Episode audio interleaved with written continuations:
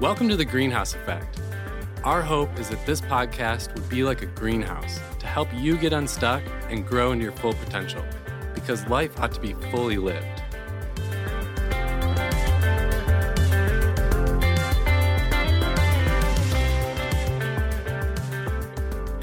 Welcome back, everyone. This is your host, Steve Perkins, here with my co host, Tommy Thompson. Hello, everybody. So, we've heard from a number of people so far what they're liking and what they want more of. And that's really fun for us because then that gives us some direction of what, what you all want to hear and a few people said, Can you guys share more about your stories? So we're going to dive in for the next couple episodes, just a little more about our background and, but more so what shaped us. What are the experiences, the people, the places that shaped who we are today and that shaped a lot of the topics that we're talking about? Yeah, it, it's kind of been a lot of years getting to, to this point and a very circuitous type of route getting here. So um, it's kind of a god-shaped thing. Yeah, it's almost kind of it's kind of fun to reflect back on it and you know, maybe that's the encouragement to a lot of you is is take the time to think back and reflect on where you've been and what experiences have shaped you and who you are today. It's actually uh, it can be kind of a neat experience to think back on that. We don't usually take the time for that. Well, definitely, and and as we were preparing for talking about this and I was beginning to reflect back, I think one of the things that stood out is that there was really absolutely nothing about my early years that would indicate the direction that I'm going now. It, it wasn't a logical type of thing of, oh, I could see it in him when he was a two year old and he was speaking into microphones or whatever. it was nothing like that. So this is this is all kind of a, a, a surprise how this has developed, and that's what life is like really for so many of us. Yeah, it's it's all about the journey and so today I'm going to play interviewer and we're going to interview you Tommy and you're going to tell us all your deepest darkest secrets and everything about your past. How long do we have? um, but yeah, I mean, maybe we just start with give us a sense of, you know, where'd you grow up and what what kind of shaped you as a kid? What were some of your experiences? Yeah, there's not really a lot to tell. I grew up here in Richmond, Virginia. I've lived almost my entire life here in Richmond, and it was a very, very normal, average growing up. wasn't filled with a lot of drama or uh, difficult, traumatic types of things. It was just kind of a normal growing up. I think the the thing that was almost 100% of my life was sports. Yeah. I just, you know, anything having to do with the ball was something that was interesting to uh-huh. me. So I was, uh, you know, played football and uh, basketball and lacrosse and golf and tennis and just anything and everything. And that's all I really cared about. You know, the rest of it, you know, school was just something that you had to do to get to the sports. Uh-huh. you know, and that was really kind of the only thing that was on my mind growing up for, you know, almost well, all of those years. Were we you were you pretty competitive in sports? I I was extremely competitive. Uh-huh. I've always had an incredibly competitive. Doesn't uh, surprise uh, me somehow. Uh, yeah, yeah. it's I I, I kind of tend to think that I mask it, but I don't actually very well. so I'm very competitive. I was, and part of that was I was uh, probably a little bit above average, but not a lot above average. Mm-hmm. So I had to be competitive to try to excel. So that was the only thing that was going to um, help me along the way. And I was young for my grade, which also meant I was always small for my grade. Okay. So I was small and a fighter, yeah, kind of at, at, all the different sports, which was fun. I kind of liked that identity of being uh, scrappy and uh, always fighting to, you know, do more than it seemed like I could do. Uh huh. Do you remember? I mean, who were some of the people who kind of had an influence in your life at an early age? Uh, well, I always aspired to my older brother because he was six years older and he was a phenomenal athlete. So I aspired to try to impress him in everything that I did. Uh, you know, followed lots of the the athletes, the professional athletes at, at the time, but usually not really the stars. It was the underdogs. Oh, I was yeah. always kind of like Okay. the underdog. Uh huh. you know, those were the people that I tended to aspire to. Yeah. And then what about school? School came mostly pretty easy for me. What was the uh, worst? what was the worst subject for you? Oh, I was horrible at science. Anything science, particularly that that involved the hands, my, my hands shake, so I, I just don't do anything that has an experiment attached with it. yeah. well, uh, you know, I'd spend twice the time on a dissection of anybody else, and it just looked like someone had, you know, torn whatever it was apart. So I was horrible at science, and at the same time, I could do math with my eyes closed. Yeah. You know, that was very easy. You are a numbers guy naturally. Yeah, it it always just came very easily to me, and um, and I enjoyed it because it came easily to me. But I wasn't, yeah, I wasn't really in love with anything particularly in school other than the sports. Yeah.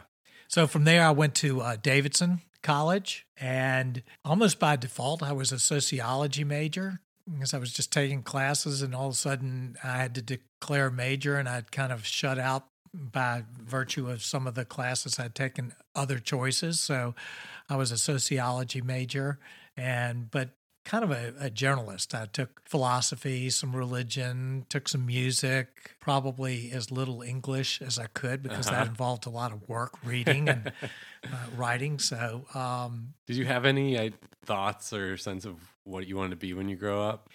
I was very involved in the Christian fellowship. It was an intervarsity fellowship at uh, at Davidson, and that was what really excited me. That and I also helped start a club lacrosse team because I was very big in I was a lacrosse goalie, and so I was very big into lacrosse. So I helped start and play coach uh, a team there. So that was a lot of fun. But I was really involved in the Christian fellowship there, led a small group, moved into leadership, and it was there that I, I got my first taste of enjoying and feeling a passion for speaking in front of people and helping to hopefully motivate and teach and inspire people. And that's where that started to kind of explode within me and I went wow this this is something I really care about and, and have a real passion for. That's cool. What did that lead to after college? Well, because all I'd done in high school was sports and to some degree in college also, I had never done anything in the workplace. Uh, so when it came time, junior and senior year, to begin to look for a job, and it was a liberal arts, small liberal arts school, I really had no idea what to do. So the only thing that made sense is people told me that I was good in Christian leadership and that I could speak. And so I thought, well, I guess I'll just go to seminary then and see what happens. I thought maybe I might get involved in some parachurch ministry after school, but I, I had no idea really what I wanted to do. So it was kind of the logical thing is this is what I seemed to do well and what people told me.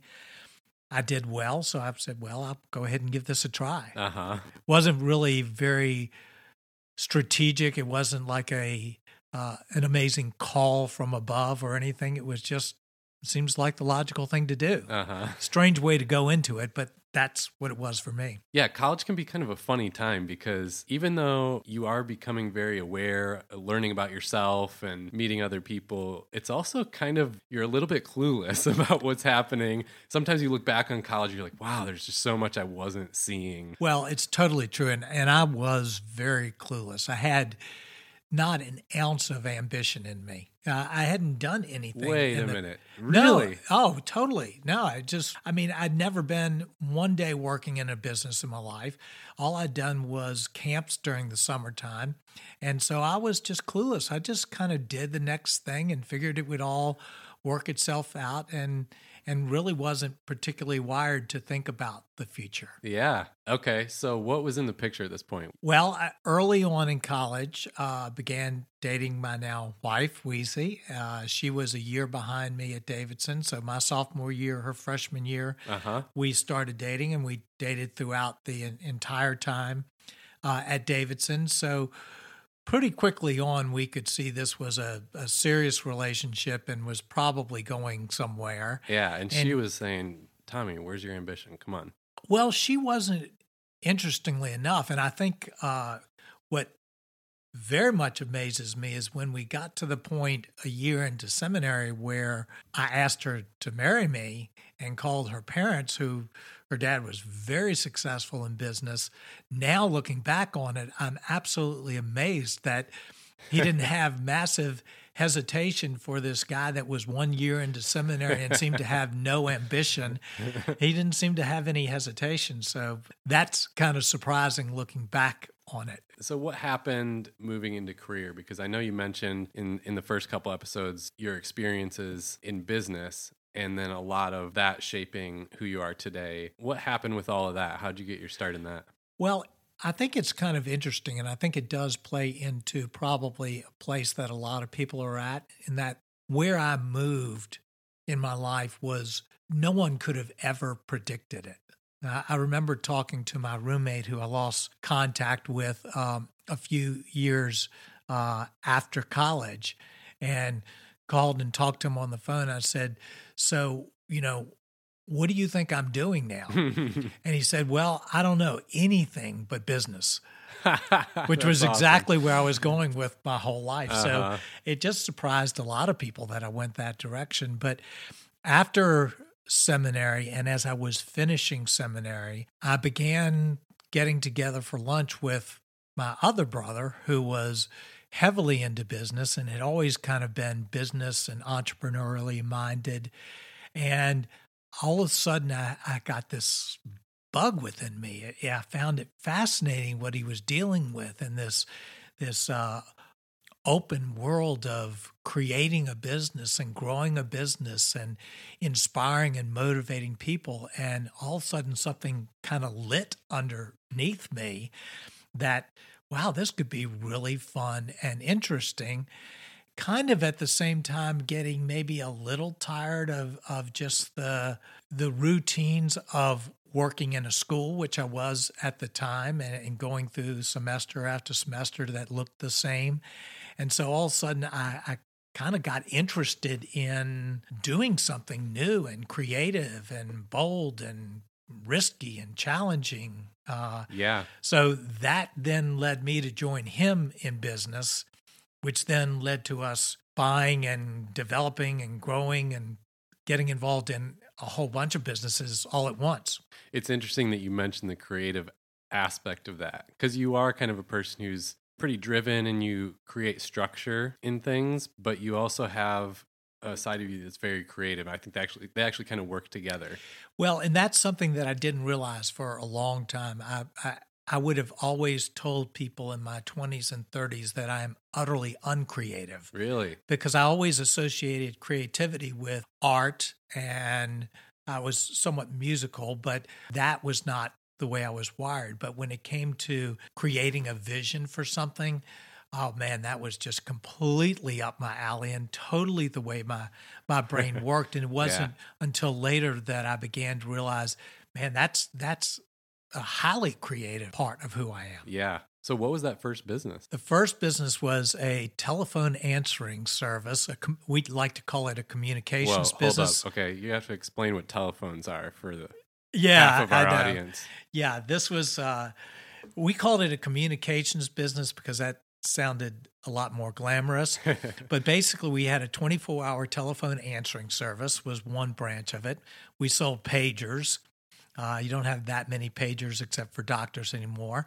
Uh, we had voicemail at the very infancy of the voicemail business, and we sold the very first cellular telephones. Whoa. So it was a small business, uh, probably 20, 30, 40 employees, not not particularly big, and it was such a hard business. because it was 24 hours a day that we had people answering telephones. Sometimes they were life and death phone calls for doctors, uh, and yet we had hourly people working on what was at that time very sophisticated computer equipment. And no matter how well we did it, we could never do it perfectly. Yeah. You know, you take a hundred thousand messages, you're going to miss one percent is a hmm. thousand mistakes, Yeah. and we would hear about every one of them. So it was a it was a really hard business. So we were so happy when one day someone called us from out of town and said. We would like to buy your business. We want to move into the rich market. And we went, Really? You sure? That's right. So we were so glad when we got the opportunity to actually sell that business. That's cool. What came after that? So then we began to actually look for businesses to buy. We still had, my brother had a vending company that we could kind of use to occupy us. And we began looking. We looked for a year. And all of a sudden, at the end of one year, we found two businesses at once. We probably looked at a hundred different businesses and nothing appealed. And we found two businesses at once. One was a very small video production company at the time, had two employees, and they were just looking for a little bit of business expertise, which was what we did. And they shot low end commercials at the time and anything kind of video related. So that was a business that we could kind of invest in, but not be actively involved in. And then at the same time, we found a chain of retail stores. It was actually a chain of surf shops, which sounds kind of uh, pretty meager, but these were pretty substantial surf shops. Uh-huh. 17th Street Surf Shop, which on the East Coast is probably one of the largest surf shop retail chains, and it had six stores.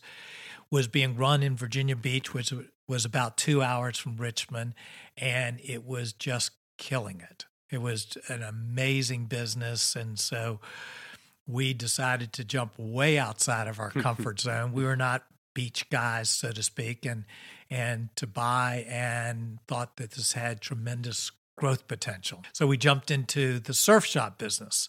Well, the minute we did that, they sold a massive amount of t-shirts every year. So we thought, well, why don't we have our own t-shirt printing company instead of paying someone else to do that? So we started up a screen printing company. So within a matter of a couple months, we went from one company to four a vending company, screen printing company, chain of retail stores, and a video production company in two different locations. Wow. It all of a sudden was just overload beyond description. Mm. I'm guessing that has something to do with a lot of the topics we talk about on this podcast. Huh? Yeah, it, it does, and it's probably a, a, another episode. But uh, coming to that experience of complete overwhelm, which was also at the time we were beginning to uh, have a family. Our daughter was born in the same year that we bought the the the surf shop Oh, business wow. and started the screen printing business uh-huh. also got involved in some real estate. Uh, so it all happened at once. And during that time, I was also heavily involved at church, teaching Sunday school, elder in the church, uh, did just about everything. And so, and they were all good things, Yeah.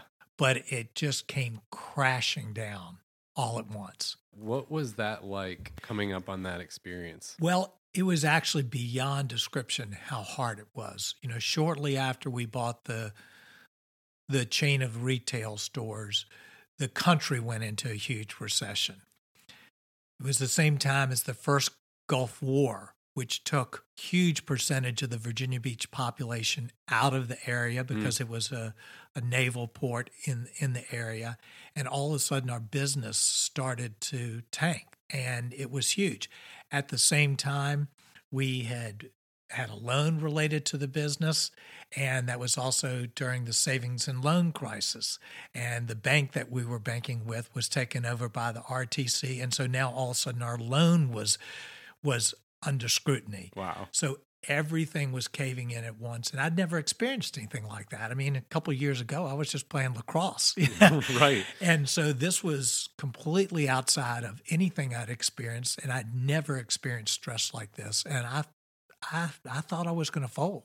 I bet. Yeah there's no handbook for that kind of stuff. No and that is what kind of got a whole new path going for me in a lot of different ways of saying that I can no longer just rely on, you know, my growing up and thinking I can figure it out. I, I, I got to start growing. I got to start figuring this out. I got to start investing. And so that really catapulted a whole new stage for me. So to kind of like time out from that for a sec, because you talk about um, kind of developing early on a bit of a life mission and and what are you about? How did that how does that fit in at this point in time? Well, uh, what I found is that I had some really strong competing passions. I was running these businesses, uh, running 100 miles an hour with these businesses, and I, I loved them at, at a certain level. But I also felt like, well, what is this for? Am I just doing these businesses so that I can make a lot of money, so I can have a lot of money? What's the purpose in that? At the same time, I was very involved at church and I was teaching and helping people from a marriage class to a class on personal growth to spiritual development and was finding that that was where my heart was really getting drawn even though I was good at the other stuff. And so I found myself um, torn in two different directions. And, and so that naturally led me to the question well, what am I supposed to be doing? Yeah. Who am I? What is my purpose in life?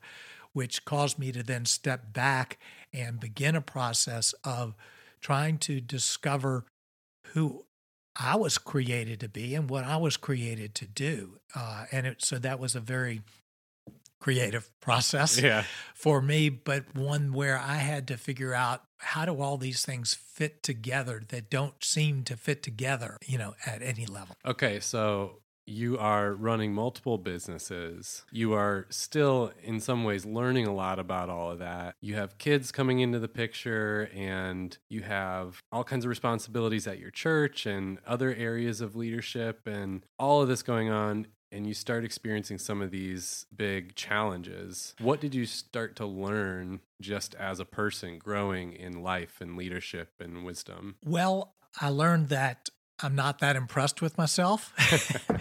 that what it looked like from the outside didn't feel like what it felt like on the inside.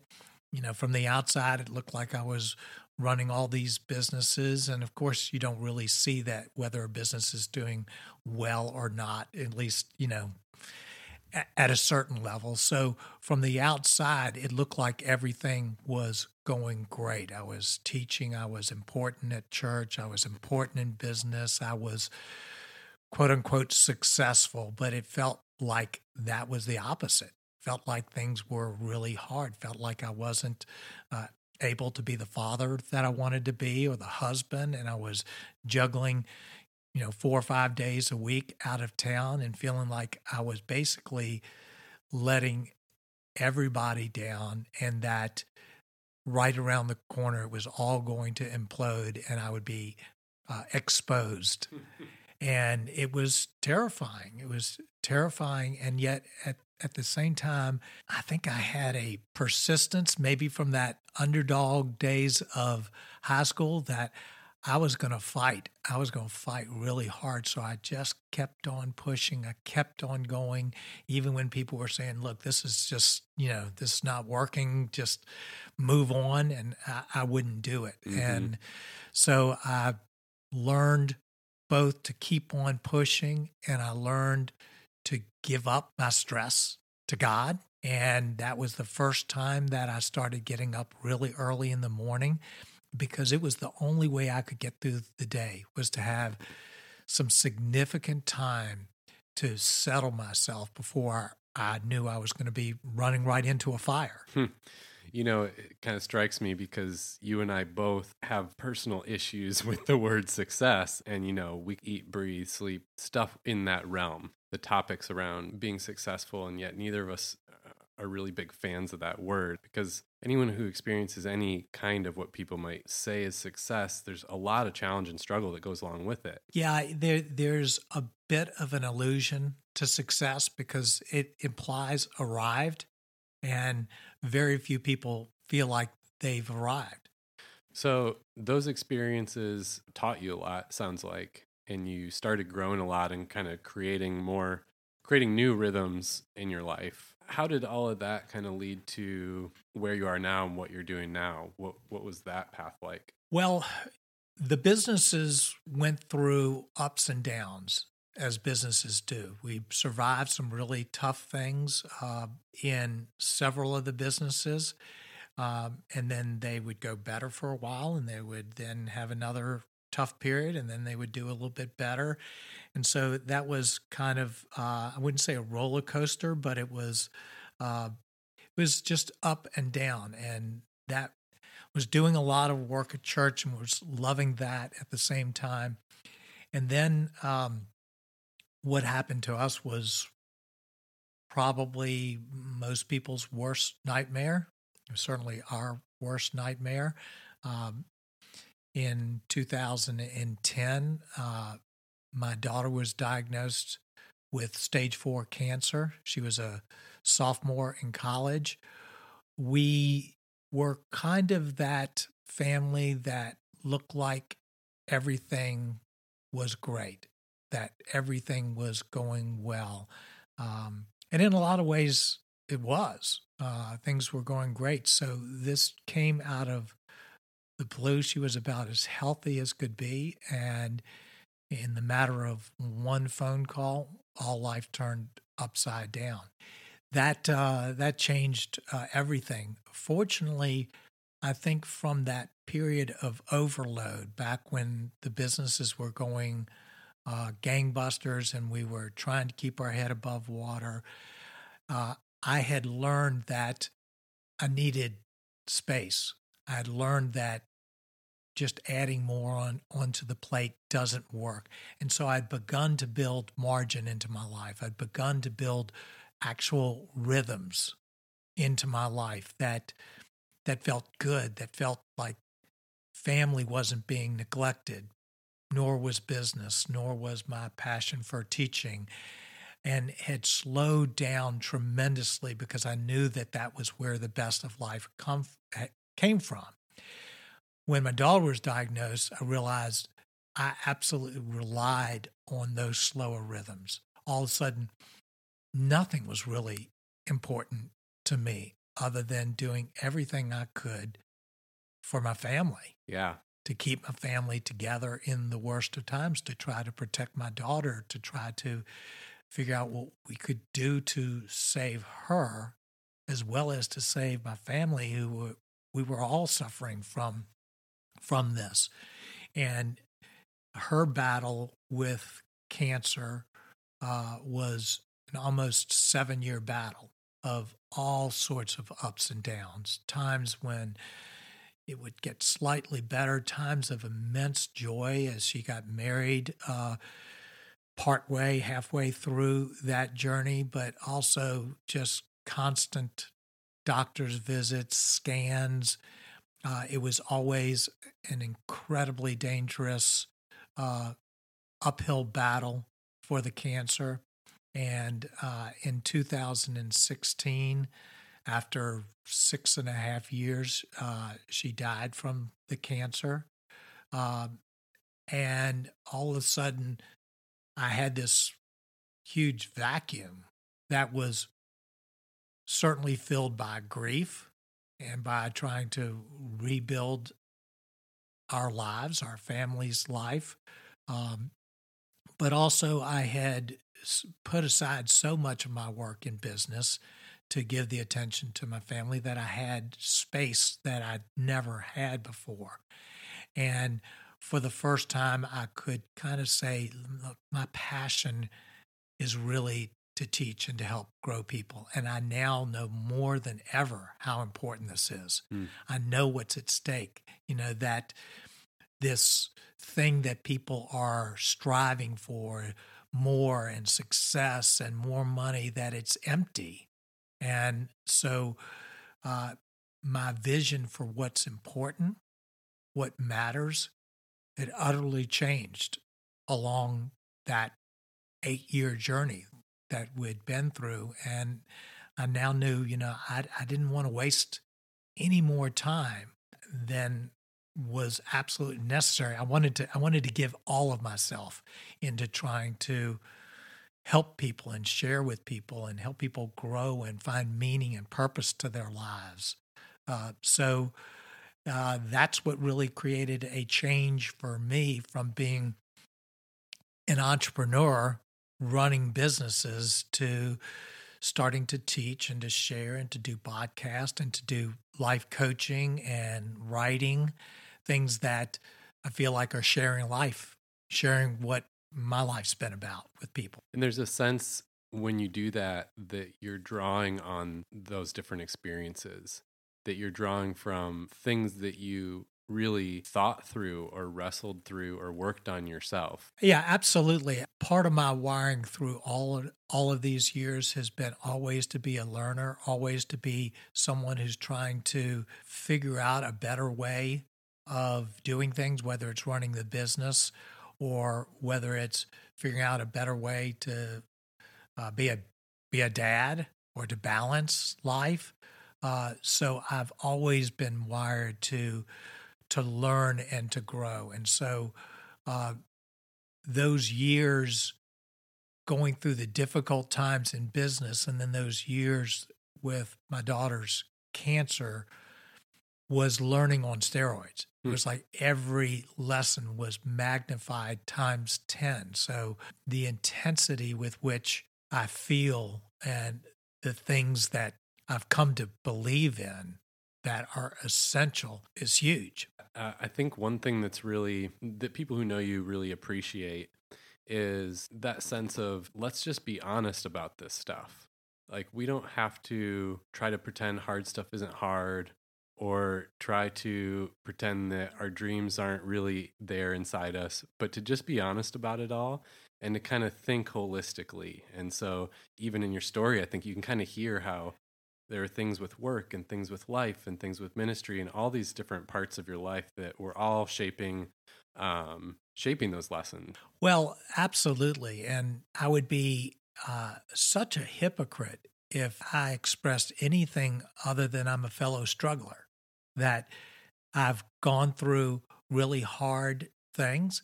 I've learned some things. Some things have gone better than others. I've been really weak. I've barely survived. That's that's really all I have to offer is some lessons out of the struggle that I think other people struggle in similar ways. So it's it's really the commonality that I feel that uh, the more I'm with people, the more I understand, man, we're we're all hurting.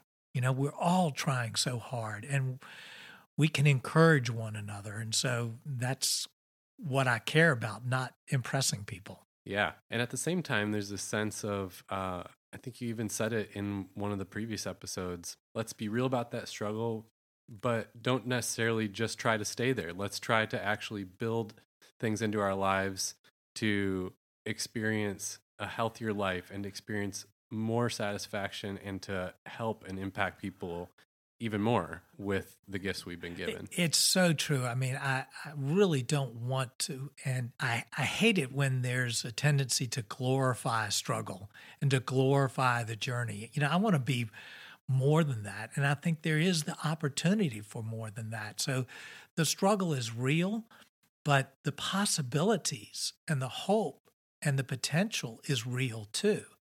And we do have the possibility of finding joy in life in the midst of incredibly difficult things and discovering peace. And we have the possibility of caring for one another. And we have the possibility of not being pulled down all these rabbit holes that our culture wants to pull us down. So while the struggle is real, the potential is real too. And and so I want to encourage people that we can grow, that we can have to use a maybe a trite where we can have victory in our lives. That's awesome. I'm sure this has helped people in a lot of different ways. Probably different parts of your story resonate with different people, but is there anything you'd really want to leave listeners with or any kind of takeaway? What I what I would really hope is that people would hear a story like this and feel hope. That they would see perhaps their own lives which in their own minds are very ordinary, routine, mundane, maybe not all that they imagined that it could be and that they could see hope and possibility that we can grow and that even really difficult circumstances can be used for good.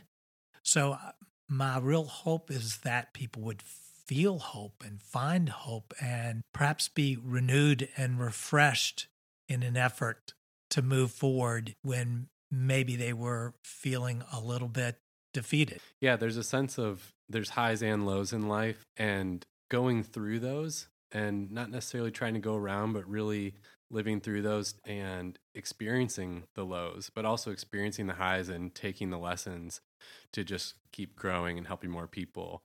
Uh, there's a bit of a theme in that that is really cool to see. Well, think how amazing it would be if, if we all banded together living that way, started caring for one another and encouraging one another and lifting one another up. Think of what could happen so I think that actually gets gets me really excited. It does. It does. And it's cool that you know, I don't know, the the ends of the spectrum might be, you know, full on narcissism and just thinking about yourself versus this completely overly sacrificial trying to help everyone to the detriment of yourself and I think what we're hitting on is a little bit somewhere in the middle where if you can help yourself be be the best you can be and be really healthy and vibrant and have a focus on those around you i mean how cool is that? And how how much of a ripple effect that has absolutely. throughout a community or throughout people's lives. Yeah absolutely. So you know we keep on we keep on fighting you know i mean keep on moving forward. And we went through certainly the most excruciating experience for a long long time that people can, can go through. And i know so many other people are going through incredibly excruciating things. So y- you can make it. You can get through it and and God will be with you in the midst of it. And I don't say that lightly. Well, thanks for sharing your story, Tommy, and being so honest. And obviously, there's a lot more that you weren't able to share in the short time, but um, this was really a pleasure to be able to dive into some of that. And I hope everyone listening was able to get something out of it too. Here at Greenhouse Effect, we are big fans of our friends at Belay Solutions, a company that provides incredibly top notch virtual staffing. They actually provide us with executive assistants, but they also staff bookkeepers, web specialists, and social media managers. And the thing is, their customer experience is just incredible, and they have a way of finding just the right people for your needs. So, we want to give you a taste of what it's like to work with Belay from one of their clients, Dave Richards, the CEO of Elite Performance Associates. Belay saved me when I was focused on growing my business. You know, I can think of recently, um, I was working with a high profile, uh, you know, federal government agency on a conference for them and it had a lot of moving parts. You know, my VA allowed me to confidently let go of all of those things and just focus solely on preparing content and delivering a high value program to the client. Belay follows up with me. How can I give more? This constant prodding of, you know, how do you, how can we help you more? How can we pull more from your plate so that you can do, you know, what you're meant to do and what you're best at? If you resonate with any of this and want more information, go to belaysolutions.com slash next step. The link is also in the show notes, and we've partnered with Belay to give you $200 off your startup fees.